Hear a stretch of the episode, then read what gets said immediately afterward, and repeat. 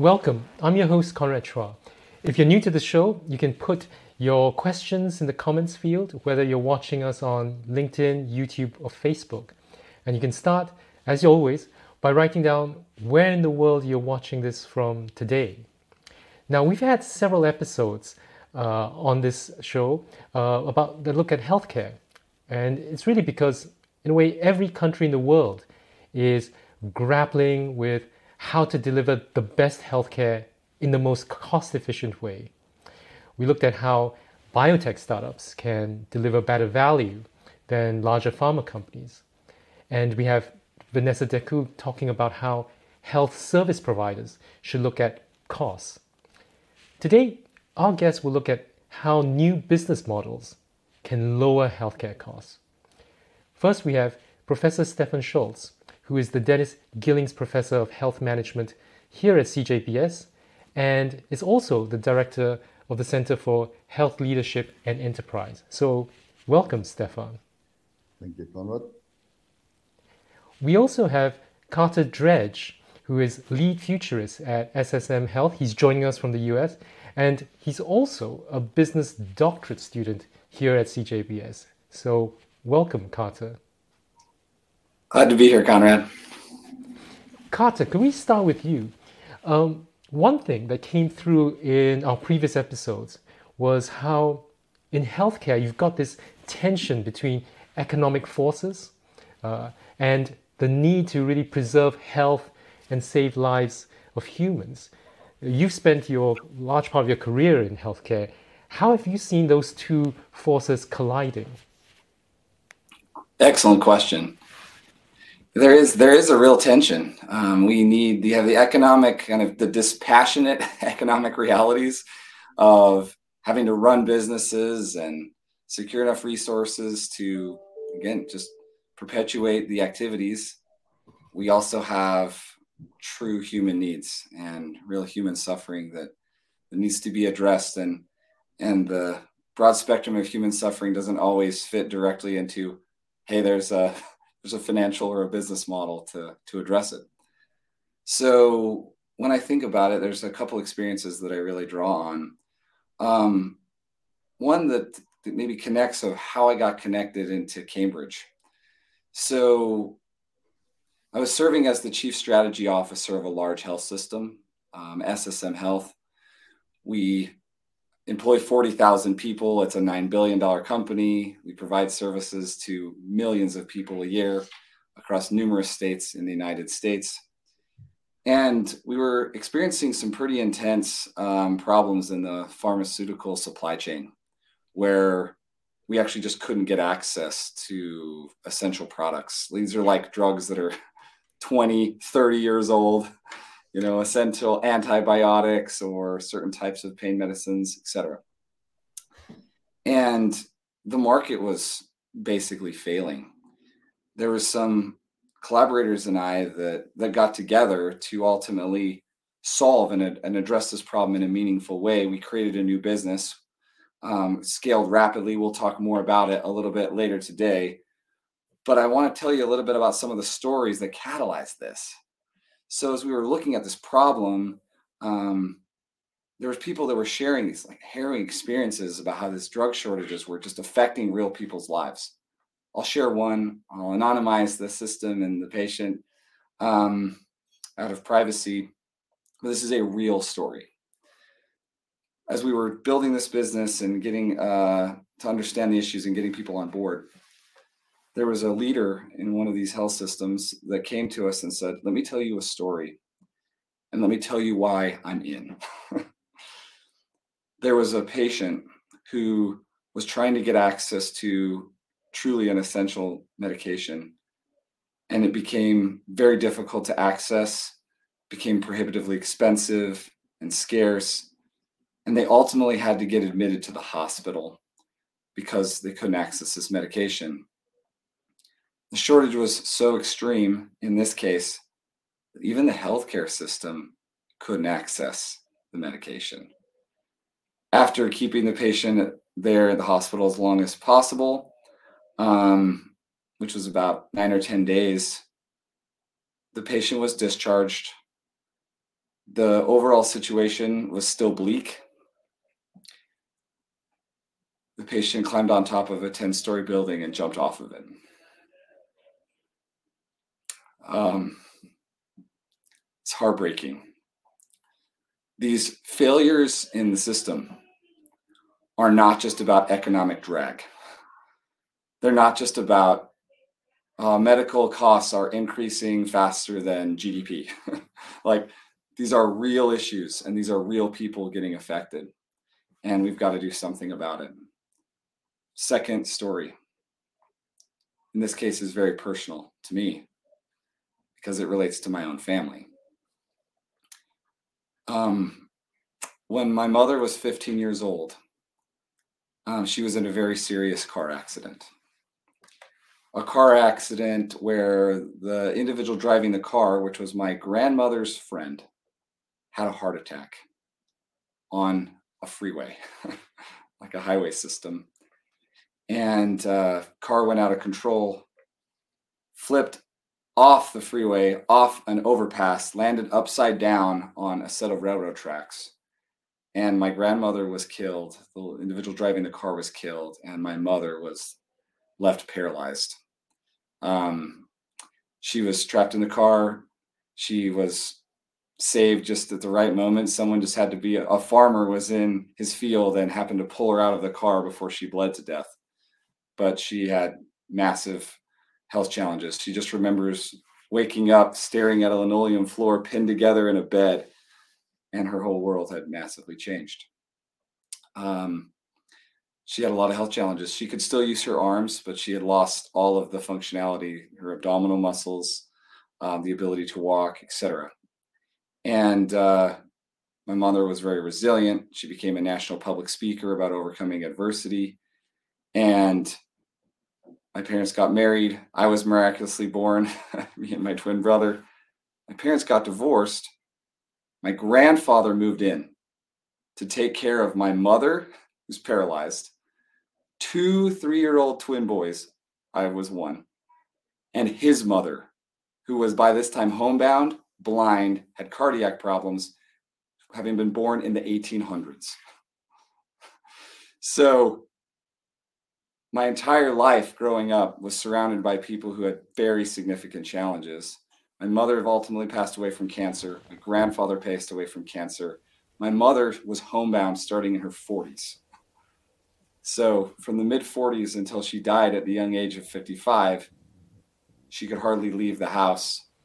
She couldn't attend my wedding, etc.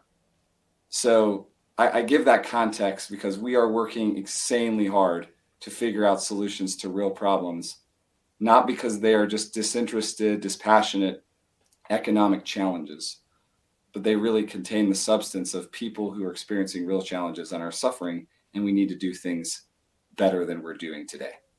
So just provide that as a little bit of context behind the purpose behind the passion. Yeah. Um, Thank you so much, Carter, for, for sharing that. That's incredibly powerful. And I can see how, in a way, it's driven what you've been doing and accomplishing since then in terms of the healthcare side. But very briefly, how did what got you here to Cambridge and you know as a business doctorate student? What is that? Yeah, well, I would I'd give some huge credit here to my friend and partner Stefan Scholtes. Um, but if you think about it, so when we if I loop back to this new company we had formed in the pharmaceutical space, we had formed a company um, that within two years it had exploded in terms of growth. Within about two years time we had contracts with this new organization. It's called Civica Rx with a third of the hospitals in the entire united states. That's equivalent for the first 18 to 20 months of the company we were signing up equivalently of 40 to 50 hospitals a month. Just to put that into context every month. It just it grew massively. I've never I've I've started multiple businesses. I've been a CEO before. I've never seen a business grow this fast. And as I was stepping back, we said, this is something different. We hadn't seen a business like this. It operated differently. It wasn't uh, you know, set up in a traditional way. There was no equity in the business, but yet it was also different than some other nonprofits that I'd worked in. And I had a lot of questions. And we needed time to really think rigorously with a scholarly bend of what is going on here. And that's when my path came across Stefan, Judge Business School, and this program called the Business Doctorate, which is a program designed for senior executives that have built or led major corporations, but who really want to help shape the future of thinking in an academically rigorous way. It's a four year program. Uh, I moved my family to England to work with Stefan and faculty at Cambridge Judge. And we began unpacking it layer by layer. And it's been honestly the most rewarding experience of my career to be able to take the time to go through the layers, to have the best minds in the world partner with you on this. And that's what brought me to Cambridge. It was I looked all over the world and it was the it was the one place that had such a unique program that allowed me to bring the full heft of what it meant to be a senior executive and the full heft of what it meant to be a leading world academician. And that's what brought me to Cambridge. And I mm. haven't regretted it for a second. Great. And Stefan, I wanted to ask you then, what is the key kind of areas that you're working with uh, with Carter on? Like, what are the um, big problem, the big problem in healthcare that you guys are trying to solve? Oh, sorry, Stefan. I think I need to unmute. Yeah, go yeah, ahead. Okay, now, healthcare is a fascinating industry. It combines probably the most creative and innovative sphere in the scientific endeavor. As an example, as a figure of that, we have we are increasing life expectancy in the best performing countries by three months every year and not just in the past decade or two, for the past 150 years, every year. Get that into your head.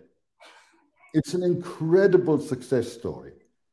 So we're innovating like mad to some extent. But then I consume healthcare in exactly the same way as my parents did. If I've got a problem, I go to my GP, to my primary care physician. If they think they can't solve it, I go, they send me to a hospital, they do a lot of stuff, and then I'm coming home, and that's it. So the service itself, in contrast to how I do banking and how my parents do banking, how I do retail, how my parents do retail, has not changed. So at some level, huge innovation and other incredible barriers to innovation. And that's the service innovation. The service innovation part is what Carter and I are very interested in. How can we how can we disrupt that piece without pu- without putting people at risk? If we were allowed to put people at risk, Netflix or so don't put people at risk. They are allowed to disrupt. We aren't allowed to do that. So how do you get that going? That's the fundamental um, problem that Carter and I are working on, and several other people in Cambridge as well. And is it a case of like just putting in more technology? I mean, technology, we've seen how technology has changed various other industries, it's brought down costs, increased efficiency. So is that the solution in healthcare? So one of the one of the issues, this interesting question, I'm sure Carter has a view on that as well, but I'll, let me start off. One of the issues is that um, what are the main cost drivers in healthcare? So, cost is very important in healthcare because it determines access. In particular, in countries where you don't have universal access at an affordable price, cost, and in the NHS, we now see that as well, because the NHS is overwhelmed, so people have to go private, and therefore cost has to be a consideration. One are the big cost drivers. The, one of them is clearly um, age, aging population. And uh, so lots of there are lots of studies that roughly roughly tell us that from the age of 60 onwards, every decade doubles your healthcare costs. So when you're 80, you're four times as expensive as when you're 60 on average. The second important piece is um, the cost of innovation has gone up through regulatory barriers and so on in 2020 dollars, uh, it costs about 200 dollars, 200 million dollars to bring a drug to market in, in the year 2000, around early 2000s. Today, it costs 2.6 billion. That's a factor 13 in real terms. Unbelievably expensive. But there is a third piece. We are paying over the odds for stuff that's no longer new. A so paradigmatic example is generic drugs, right? We have a we have a social contract. We have a social contract with innovators. We tell innovators, go ahead, take the risk, and if you are successful, we give you a certain period of time where you can act as a monopolist because you have a patent. And you can basically dictate the price you want, and we're going to pay it. But after that, the contract is once the drug is off patent or once that period of recuperation of the risk is over, it should drop. And sometimes it does drop, sometimes it does not drop. The FDA has a lovely graph that shows that the branded drug is about 10 times as expensive as the generic drug, but only if you have at least six manufacturers manufacturing it. If you have only two manufacturing manufacturing it, it's only half the price. So the market concentration seems to play a role. The market doesn't seem to work really well in turning old innovations that should cost a penny into penny, you know, uh, penny services. Um, so that's the that's the that's the starting position for something like Civica and the starting position for our for our discussion of the of the healthcare utility model. And and just to add on that, Conrad, Stefan's spot on. We're paying we're paying a lot for things that are, are, are they're not new, they're no longer novel, but they're still very expensive. And this market concentration we feel is a very significant part to play in this. Here's a couple other examples dialysis services. Two firms control about 80% of the overall dialysis market. And when you compare, and this is this is a statistic from the United States, but there's other examples, uh, other places globally too. We pay the private sector pays four to five times what the federal government pays for the exact same service. So, delivering a dialysis treatment for those dialysis is about how do you take out the toxins of your body um, when your kidneys have failed, and uh, before you get a kidney transplant. It's a very high risk thing. You need to have it three times a week. If you don't get it for a couple days, you ultimately could get very sick or die. So, but this that one differential on 100 patients alone annually, the difference between what the U.S. federal government pays and the U.S. private sector pays is over 12 million, close to 12 and a half million dollars per year for 100 people. The example of, of pharmaceuticals, insulin is 100 years old. And insulin is become prohibitively expensive to the point where 25% of people in the United States that rely on insulin inappropriately ration it and don't take it as recommended. And they are harmed, and in some cases, they die. And this is something that was originally like sold as an intellectual property for one dollar a hundred years ago to make sure it could stay accessible to everybody. Well, clearly it hasn't. And you have three firms that produce the vast majority of the insulin, and you have three distributors in the form of a pharmacy benefit management company that control its distribution.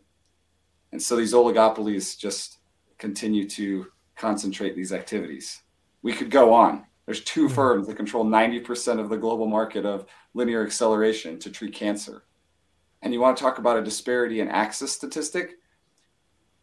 There's a little over 1 million people in the state of Rhode Island in the United States. I believe there are approximately 12 linear accelerators in that market. There are 117 million people in the country of Ethiopia, and there's one. Hmm.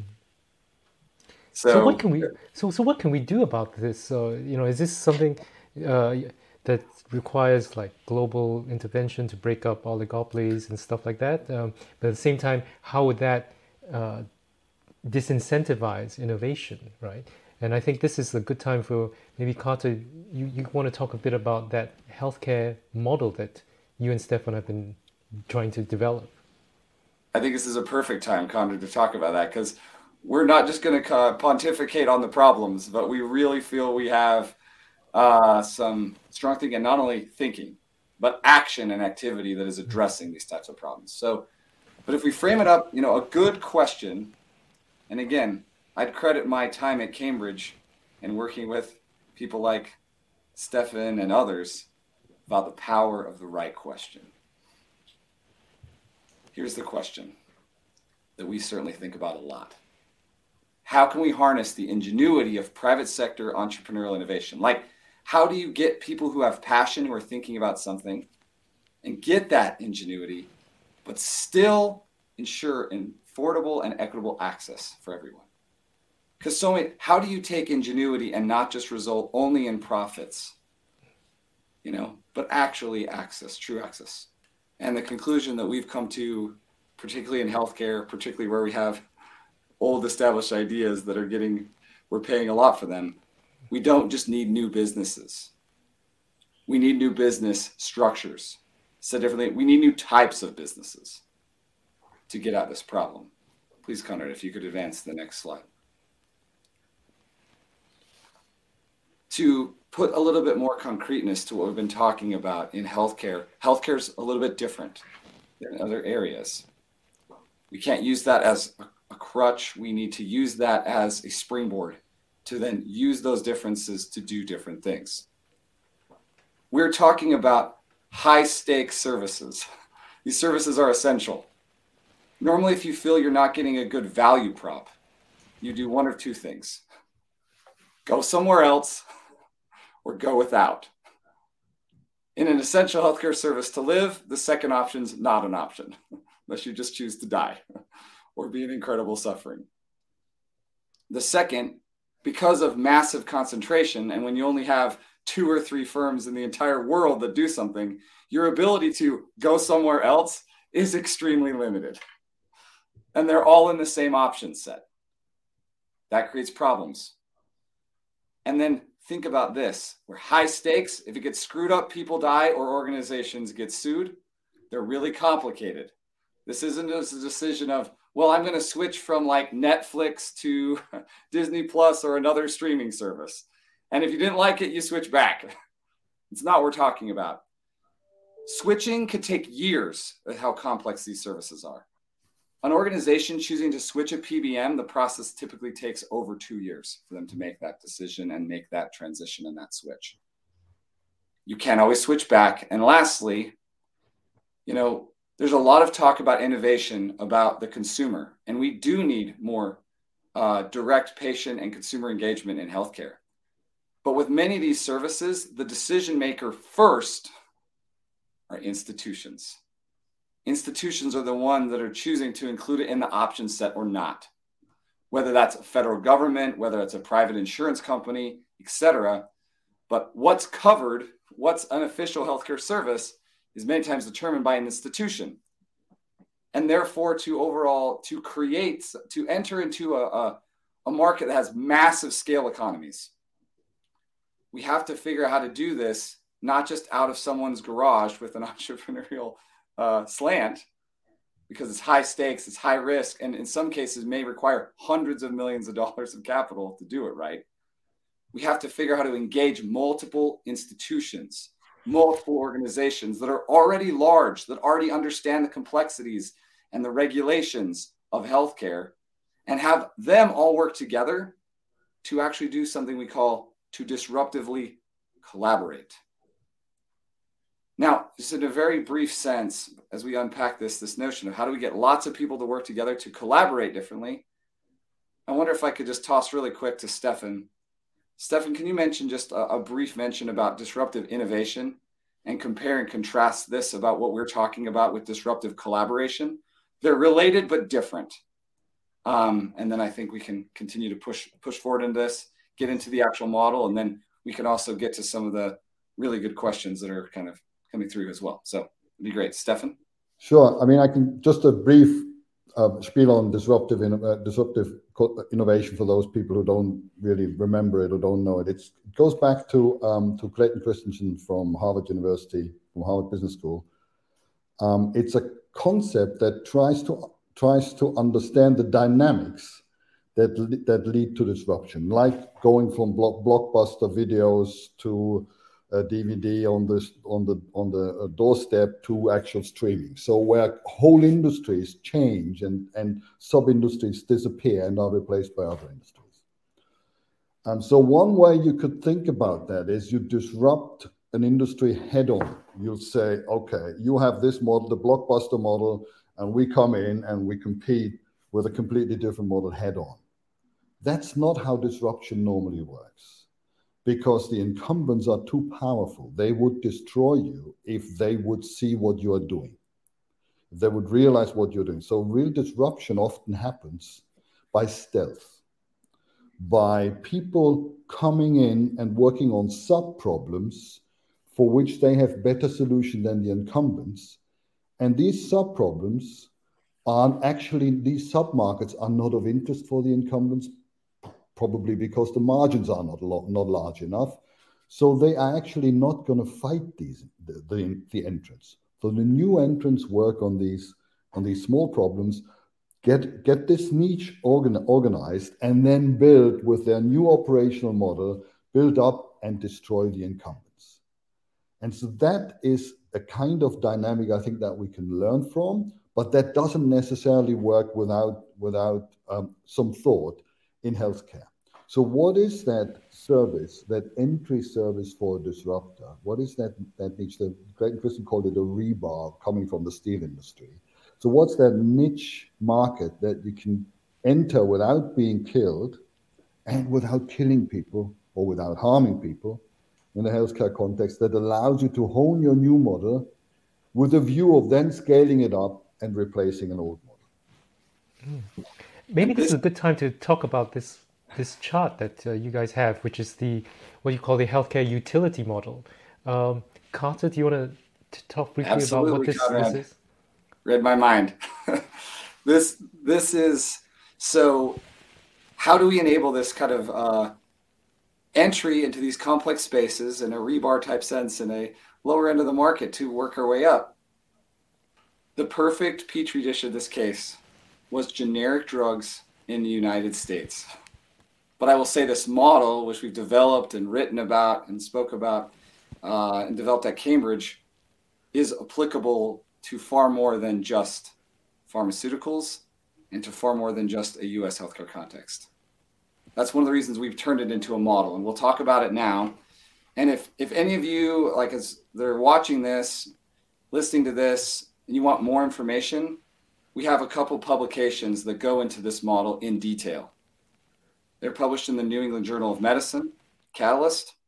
And when the editors realized what we were doing, they put them in front of the paywall, which means you can access them without a paid subscription because they felt the societal benefit was significant. So if you just Google my name, Stefan's name, the healthcare utility model, or disruptive collaboration, we can you'll find them. So here's how the model works. Okay. I'm going to go from the top right quadrant clockwise. First, how we set these businesses up is no one owns them. There's no equity. We didn't take money from venture capital that's required a later exit to sell the business.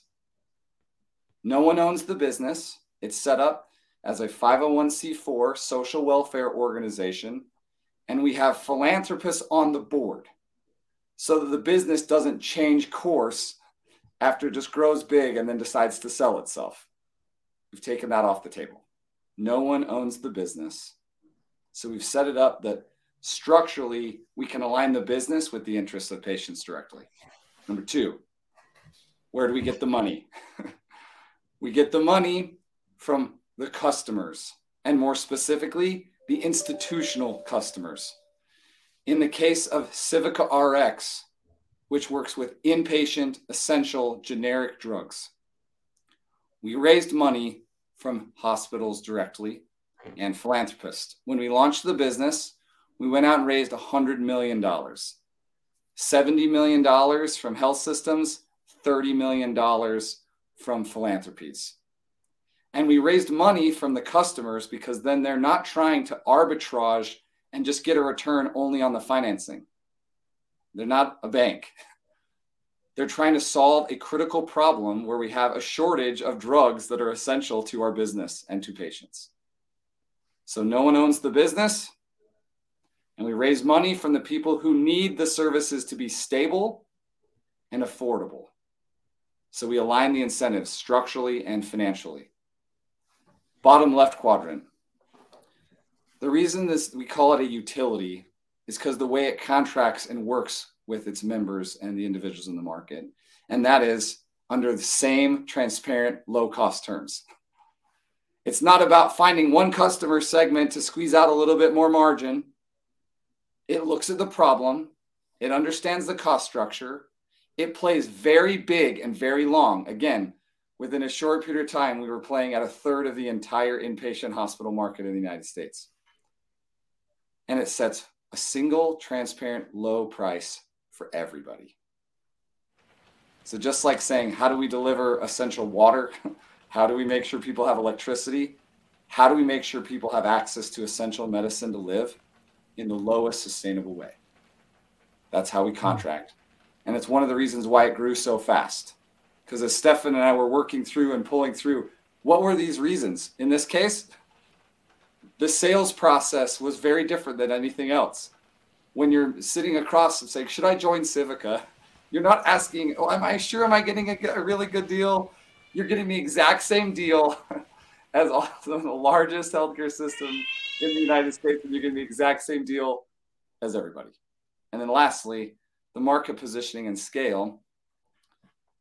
This is not a traditional for profit entrant. It's also not an entity of the state or country. It operates in a dynamic position in a marketplace, but it does so in a cost minimizing, access maximizing way rather than profit maximizing way.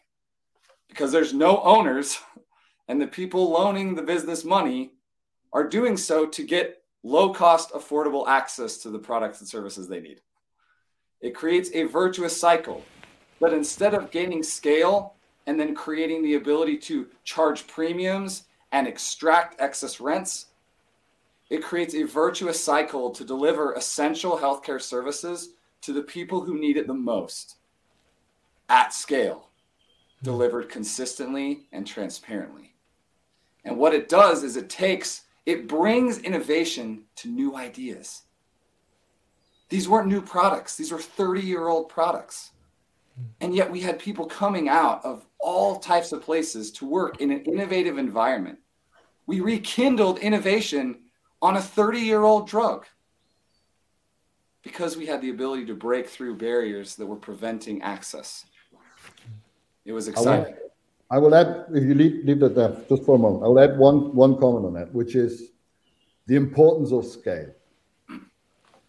This is really critical. In many aspects of healthcare, we have economies of scale you can hardly name anything where there aren't economies of scale. People know that you need to do enough uh, surgeries of a certain kind to get uh, to get the right quality outcome and so on. But if you think of the digital play, obviously everything is a scale play. If you think about dialysis, rolling it out, uh, dialysis centers or home, uh, home dialysis across a nation, that's a huge scale play. So economies of scale are everywhere. When they are, but with whom are they shared is the question who benefits from economies of scale? You could say it's those who were first in the game. They were first. They did the small piece that were co- more costly, and therefore they should reap all the benefits of scale. That's not what happens here. The moment a new health system joins Civica, scale increases, the cost comes down of the product, and that coming down of the cost is shared with everybody equally. Everybody benefits. It's a very important part of the dynamic. And yeah. for those of you that may be asking the question, can this be repeated? the answer is yes. First, we went from inpatient drugs to retail drugs.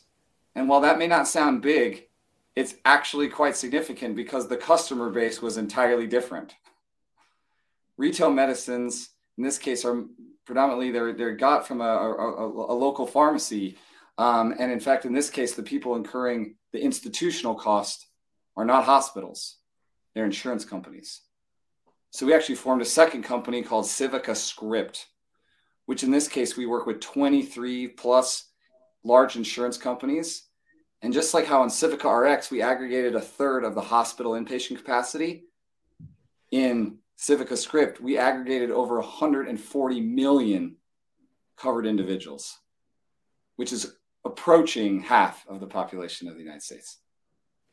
A little less, but huge. so that and that enabled us to now we're going after and we're going to be producing a low cost insulin. We're going to drop the price of insulin from your standard typical market price by 85 to 90%. Hmm. Wow. And for those because a normal business winter, you say, "How do I oh, enter small?" This is huge. This is a big deal. Thank you. Go ahead, Conrad. Yeah. So for those who are interested, that's I think that's the paper that's in the New England Journal, and I think it's good to get a couple of questions now. Uh, there's sure. quite a few questions. Uh, I'll just pick this one from Romit about generics and distribution in low-income countries. How can this model uh, bring benefits to low-income countries, not just people in the U.S. or, or in Europe? Yeah, I, I can take a quick uh, quick piece on this, and then Stefan, please add.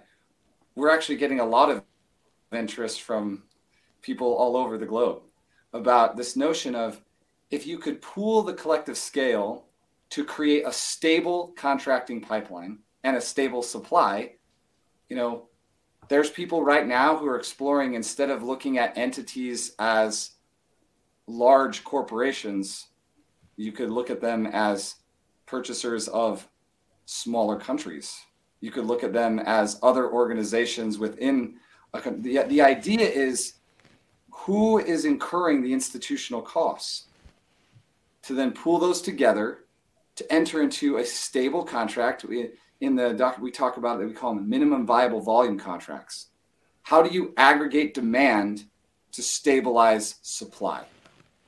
So just think about whatever it is, whatever the, your unit is, whether it's at the entry of a country, an organization, a community. It's about aggregating demand and then making sure the model doesn't just advantage disproportionately one group selectively over another, because that erodes trust and it has partnerships that blow up. So, one key point this is different than an association because it's an operating entity. This isn't just, hey, let's share best practices and figure this out.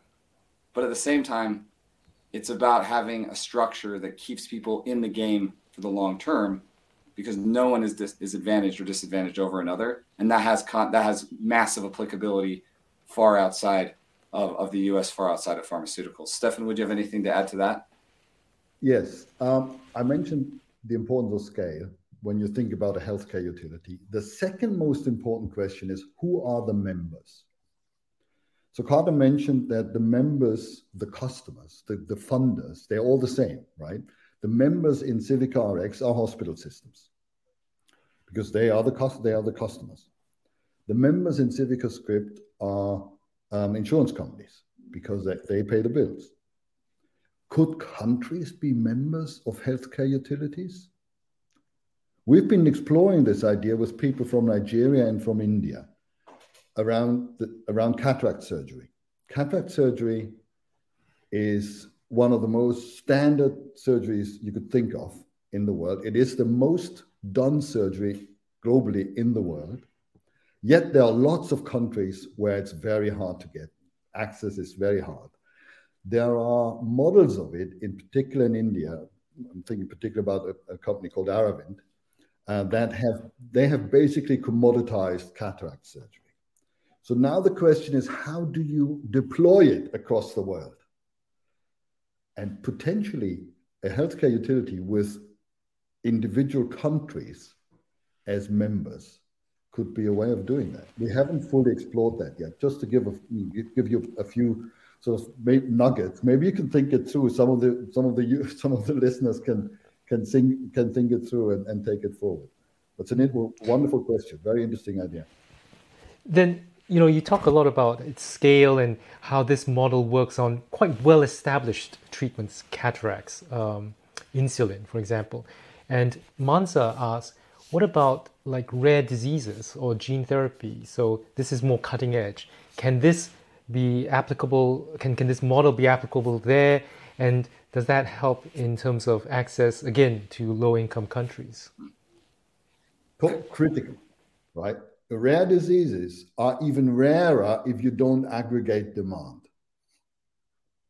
The only way of working with, with rare diseases is to try and get the whole world as your as your uh, as your customer. And so I think there's an there's an element of thinking this through for for the rare disease in the rare disease context as well. I mean, this this is not to do with the expanded access program. That's a different type of idea, and there are plenty of good good ideas in that context. But I think the the fundamental challenge is if you are in a rare disease context, you've got to aggregate demand. And again, that's what the healthcare utility does. It's the size is through demand aggregation. And the other thing, so I agree. So there's there's an element you have to aggregate demand. The one thing about developing a new product is there's also a lot of significant risk, which also might demand some significant risk premiums, which may or may not require a more like a, a private capital to bear that risk. So it's a good question. So you know, one thing we'll have to continue to ask is what are the boundary conditions of where this model can be applied? I think that, you know, clearly the, the initial use case had to do with essential drug, but let me make a connection to this. How do we connect commoditizing essential innovations with novel innovations and fueling those? And it doesn't have to necessarily be you use the same model. Because if you think about it, we're spending huge amounts of excess on old ideas. As we can use a utility to scale those more affordably, more accessibly, we create savings. Those savings, when they're created, can be used to deploy to solve other novel problems. There's a virtuous cycle. So, putting it simply, I view the innovation uh, opportunity before us as we need two engines for innovation. We need an engine to break barriers that have not been broken, to plow the ground. This is where venture capital, private innovation, government spending onto things that are totally unproven and untested start to make sense because we have to reach farther. And then to basically enforce, if you will, appropriately the social contract, once those things, once the ground has been plowed, once the furrow is there and we need to get to the water at the end of the row, we need a business model that gets it to everyone sustainably and effectively. That's where utility comes in. So right now, I'm very comfortable of thinking about the process of once a drug becomes the standard of care, how do we get it to everybody? And that's very squarely in the line of a healthcare utility. But I'm mm-hmm. definitely not opposed to saying, hey, who can think of these new things? Maybe it's a rare drug, maybe it's something else. I just want to make sure that we say the key in healthcare, and this is one of the biggest things we've learned, is you need to match the right problem with the right business model. And when you mix those up, you get really high costs or really poor results in another way because it doesn't work. Mm. That's the thing, the point. I, I think this is the final question from the audience that we'll take. Uh, Sonia asks, so is it true that there's no incentive for the healthcare industry to provide healthcare? It's all about trying to treat treat you when you're sick or you're close to death, and not try to increase your health per se. I would say that is spot on. Um, a, a, big problem that we are we are uh, in the NHS. We have a national illness service, not a national health service. We we come in at you know when it's way too late um, the amount of money that goes into trying to prevent illness is minuscule compared to um, to the amount of money we spend on on on trying to cure when it's too late. So you're absolutely right, Sonia. Yeah, I agree. Um, we have these alternative payment models to try to align incentives. The one way I would think about this with a utility, another word we use to describe utility is an alternative production model. You have to change the incentive to get the outcome. You know, every system is designed to get the outcome that it gets. And you are correct. If we're going to get more holistic prevention, wellness, upstream activity, we're going to have to continue to change the business models. And one thing about these shows is it allows you to be more discreet and proximate rather than trying to boil the ocean, which has been tough. But I, I want to add one. I want to add one more comment to that, Sonia. It's a very important point because healthcare utilities can be used, we believe, to correct market failures. That's one aspect.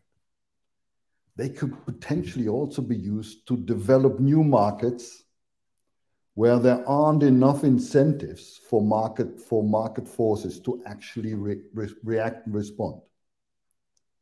So this would be a, a use case, prevention would be a potential use case for healthcare utilities to create a market that we need, but we don't have the incentives for private enterprises to come in effectively and, and efficiently to solve the problem we have.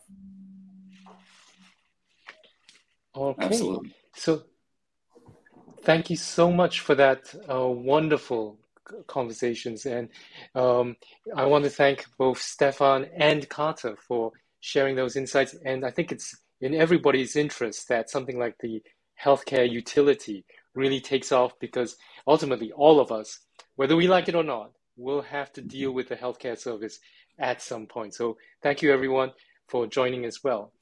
Our next episode has some parallels actually with um, the themes that we talked about today in terms of like what how can incum- uh, incumbents be disrupted? How can new players uh, bring new services? And we're talking going to be talking about challenger banks. So challenger banks have been promising that they can lower the cost of finance to consumers and broaden access.